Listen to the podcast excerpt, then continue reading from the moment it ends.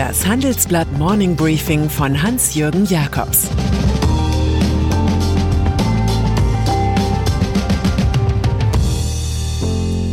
Guten Morgen allerseits.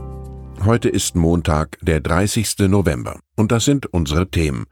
Wie tief der Abgrund von Wirecard ist, was Dr. Braun gegen Corona verschreibt, wo Herbert Dies scheitern wird.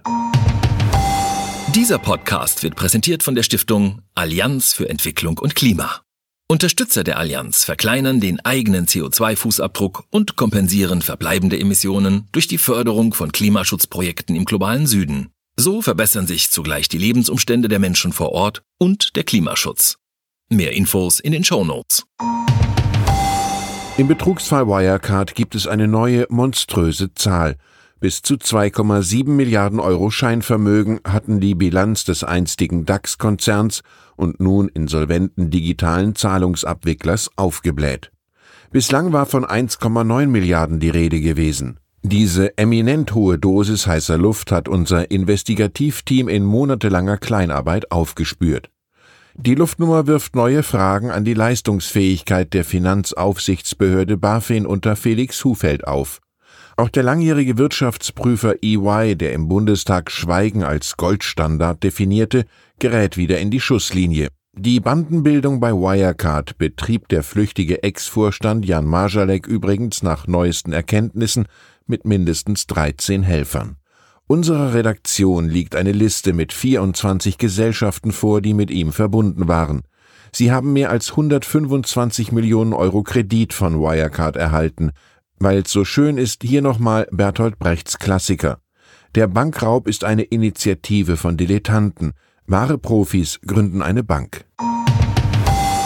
Auf vier Printseiten fächern wir die Geschichte vom Digital-Rififi auf. Am vorigen Freitag beschäftigte sich auch das ZDF erneut mit der Causa Marjalek. Schon vor Wochen hatte der Sender das Steckbild des Flüchtlings in Aktenzeichen XY gezeigt. Jetzt tauchte der Mann mit den Geheimdienstallüren als Hauptattraktion der Satiresendung ZDF Magazin Royal von Jan Böhmermann auf. Der Moderator nahm sich des Themas von Jan zu Jan an. Böhmermann zeigte als Schreibtischdeko eine Waldemar Putin Matroschka-Figur die Marjalek sehr geschätzt haben soll. Im Spätprogramm erreichte die Humorsendung 2,42 Millionen Zuschauer, in der jüngeren Zielgruppe stolze 18,8 Prozent Marktanteil. An seinem mutmaßlichen Zufluchtsort Russland dürfte James Bond-Verschnitt Marjalek bei so viel Aufmerksamkeit allen ein kräftiges Druschbar zugerufen haben: Freundschaft. Ein denkwürdiges Schauspiel lieferte am Wochenende die AfD auf ihrem Bundesparteitag in Kalkar. Man traf sich in dem zum Freizeitpark verwandelten einstigen Atomkraftwerk Typ Schneller Brüter.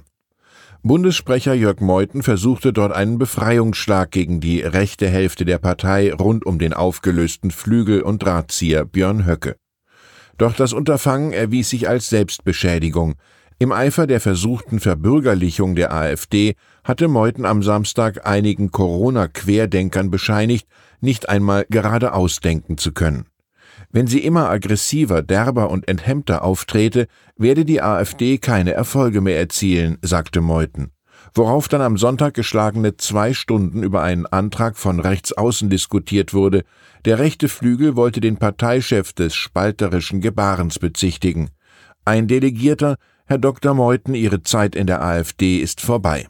Der Antrag scheiterte knapp, aber die Kernspaltung läuft weiter. Der Eklat im schnellen Brüter von Kalka zeigt, wie schwierig es für die CDU sein dürfte, in wichtigen Angelegenheiten mit der AfD zu stimmen. So wie in Sachsen-Anhalt, wo man offenbar gemeinsam die Erhöhung des Rundfunkbeitrags um 86 Cent auf 18,36 Euro monatlich verhindern will. Die CDU-Fraktion und die AfD in Magdeburg stehen erkennbar unter der Wirkung eines Rechtsdralls. Bleibt es dabei, dann dürfte am Mittwoch im Medienausschuss und dann am 15. Dezember im Landtag mit einem Votum gegen ARD, ZDF und Deutschlandradio zu rechnen sein. Hintergrund der Blockade sind Ränkespiele vor der im Juni 2021 anstehenden Landtagswahl. Die könnte auf eine von der AfD tolerierte Minderheitsregierung unter CDU-Landeschef Holger Stahlknecht hinauslaufen. Die Beitragsfrage hat das Zeug, die regierende Kenia-Koalition der CDU mit den Grünen und der SPD vorzeitig zu beenden. Die Brandmauer gegen die AfD, die Annegret Kramp-Karrenbauer ausgelobt hat, hat genauso große Lücken wie die Autorität der noch CDU-Chefin. Die wirtschaftlichen Schäden der Corona-Politik will Kanzleramtschef Helge Braun per Kassensturz feststellen lassen, womöglich aber erst nach der Bundestagswahl im September 2021. Braun sieht sich dann offenbar weiter im Amt. Er wäre froh, auch der nächsten Bundesregierung anzugehören, sagte der Mann, der als möglicher hessischer Ministerpräsident gilt. Im Handelsblatt-Interview sprach Braun weiter auch über 180 Milliarden Euro neue Kredite für 2021. Der Staat ist nicht unbegrenzt handlungsfähig. Es wird weiter Hilfen für die Wirtschaft geben, aber wir können die Schäden nur abmildern. Mit dem nahenden Frühjahr und dem Impfstoff sind wir überzeugt, die Pandemie verliert ihren Schrecken, sagte Braun. Auch zum Ausgleich der Umsatzausfälle von Gastronomen und Hoteliers äußerte sich der Kanzleramtschef. Der Umsatz kann auf Dauer nicht das zentrale Kriterium sein. Bis Januar müssen wir zielgenauere Hilfen ausarbeiten, so Braun. Über die Hoffnung auf Impfstoff sagte der studierte Narkosearzt, da nun schon drei große Hersteller auf eine Zulassung zulaufen, können wir sehr zuversichtlich sein, dass wir wenigstens einen wirksamen Impfstoff bekommen. Damit hat sich dann hoffentlich endgültig das Gerede von der Herdenimmunität durch Infektion erledigt. Finanzminister Olaf Scholz gibt sich öffentlich übrigens deutlich spendabler als Kanzleramtschef Braun.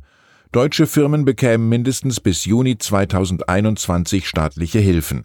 Im nächsten Jahr gelte das normale Regime der Überbrückungshilfen. Wer bislang bei seiner Steuererklärung den Aufwand für das Arbeitszimmer absetzen wollte, bekam oft die Macht der Finanzbeamten zu spüren. Nun soll alles einfacher werden. Corona macht's möglich. Die Koalitionspolitiker haben sich auf eine Homeoffice-Steuerpauschale von 5 Euro pro Tag und maximal 600 Euro im Jahr geeinigt. Das berichtet die Frankfurter Allgemeine. Die Rechnung sei die flexible Antwort auf die verkrustete Rechtsprechung zum häuslichen Arbeitszimmer, sagte CSU-Experte Sebastian Brehm der Zeitung. Das Bundesfinanzministerium hat eine Entlastung der Bürger von einer Milliarde Euro errechnet.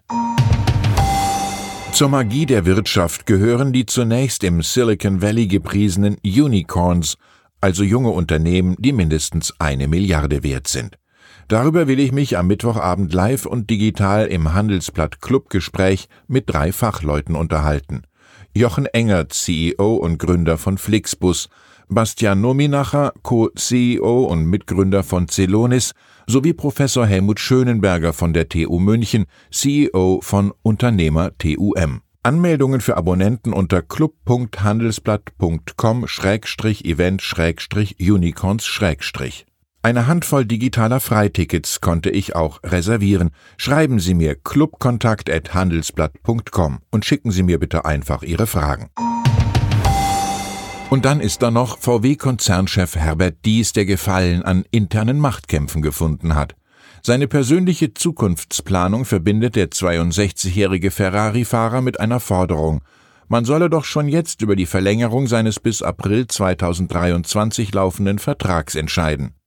Die meisten in Wolfsburg sehnen sich allerdings nach Ruhe, nicht nach einem Dauerkonflikt zwischen CEO und Betriebsratschef Bernd Osterloh. Es geht dabei auch darum, dass Audi-Finanzvorstand Arno Antlitz 2021 nach Ansicht des Betriebsrats nicht auf Konzernfinanzchef Frank Witter folgen soll. Dies wiederum sucht den Machtbeweis, weil er Strukturen in der Zentrale aufbrechen will. Bei meinem Amtsantritt in Wolfsburg habe ich mir fest vorgenommen, das System VW zu verändern. Es soll schon vorgekommen sein, dass sich das System am Ende als mächtiger erweist als der Systemsprenger und es statt eines neuen Vertrags nur eine schöne Abfindung gibt. Manchmal ist die Steigerung von Mut einfach nur Übermut. Ich wünsche Ihnen einen couragiert besonnenen Start in die Woche. Es grüßt Sie herzlich Ihr Hans-Jürgen Jakobs.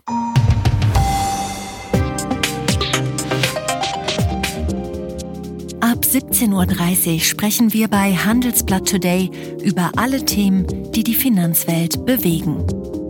Integrität und Zuverlässigkeit sind der Schlüssel zu einer erfolgreichen Vermögensverwaltung. Anlegern ist es wichtig, dass ihr Geld sinnvoll, nachhaltig und erfolgreich investiert wird, um den Erfolg auch an nachfolgende Generationen weiterzugeben. Dieses und andere Themen präsentiert von unserem Initiativpartner, der Hypo Vereinsbank Private Banking. Das war das Handelsblatt Morning Briefing von Hans-Jürgen Jakobs, gesprochen von Peter Hofmann.